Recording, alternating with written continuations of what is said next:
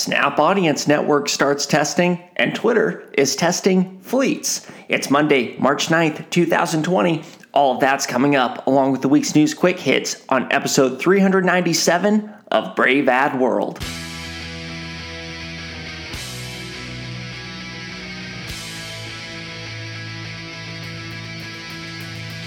New consumers, new media, new strategies.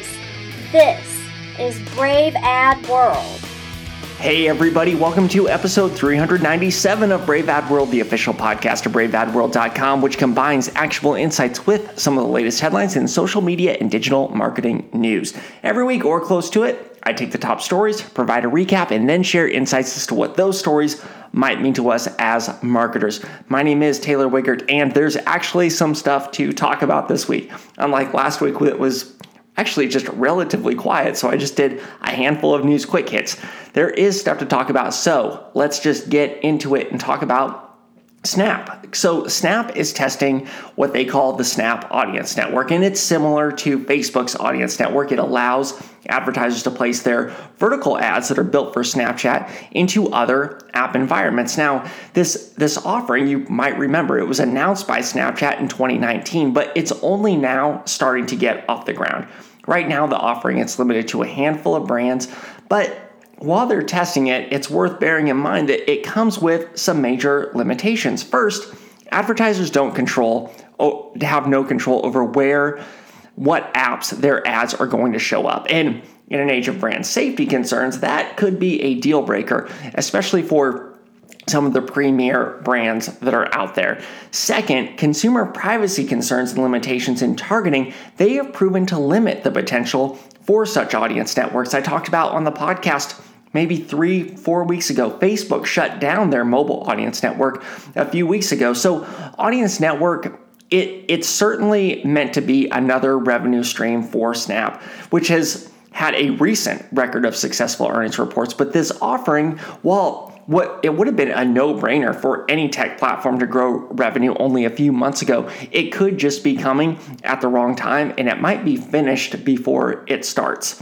All right, speaking of testing things, let's talk about what Twitter started testing this week. Twitter's actually testing a new kind of tweet that disappears after 24 hours. They're testing it in Brazil, and these new tweets are called fleets. The feature is Twitter's first try at ephemeral content, a trend that really put Snapchat on the map, and it's been explosive on Instagram in terms of the growth of stories. So, Twitter's stated goal is to make users more comfortable with sharing more casual thoughts on an ongoing basis, even though that kind of sounds like the point of Twitter in the first place. But that aside, Fleet comes with some caveats. They they cannot be liked, they can't be retweeted, they can't be replied to. Users can reply to them with direct messages should they choose to, assuming DMs are open to the public. When DMs aren't open to the public, which is often, it's going it's going to be the users followed by the original tweeter or fleeter in this case who will be able to send the DM. So this is really the first new kind of tweet Twitter's launched in a very long time. And what's most interesting about it is its strategic deviation from where Twitter has been going. Its moves as of late continue to really just push Twitter to be much more of a news consumption and news dissemination platform with the launch of things like like topic follows. So this move, however, Fleets brings Twitter back to its social roots. It invites more inane commentary that is discussed among close circles of friends in DMs. So it's going to be something that's interesting to watch. I think these are going to make it uh, going to be fully expanded outside of the test markets because Twitter probably like needs something like this, something that's a little bit more casual, something that can be uh, ephemeral on the platform because users have shown a propensity to like that ephemeral content on basically every other platform. All right, that's it for the week's main stories. Just a couple, but like I said, a lot more than last week. So now I'm going to dive in to just a couple of news quick hits where I'm going to talk about some other stories that happened this week at a high level that I didn't discuss earlier. So, Nielsen is partnering with the League of Legends Championship Series, LCS, to develop the esports first official measurement system for viewership. Now, Nielsen's going to be capturing live viewership, on demand viewership, and replay content, and this is going to put esports viewership measurement on par with how TV is measured, which isn't all that novel, but it is revolutionary for the esports category. And it makes it that much more attractive for advertisers because it's now going to be an apples to apples measurement that advertisers just didn't have before.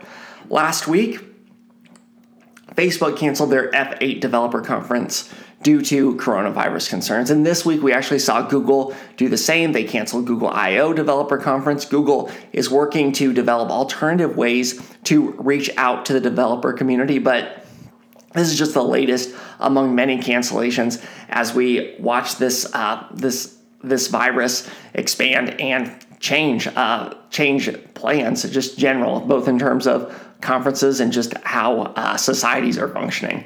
All right. That is it for episode 397 of Brave Ad World. Before I let you go, I do want to hear from you. Send questions, send comments, let me know what you like, let me know what you don't like to braveadworld at gmail.com. And if you are so moved, please rate and review this podcast on Apple Podcasts or your platform of choice. It helps me know what you think and it helps others find the podcast. I can be found on Twitter at T Wiegert. That's T W I E G E R T. Thank you so much for listening, and I hope you have a great week. Thanks for listening. For more, check out braveadworld.com.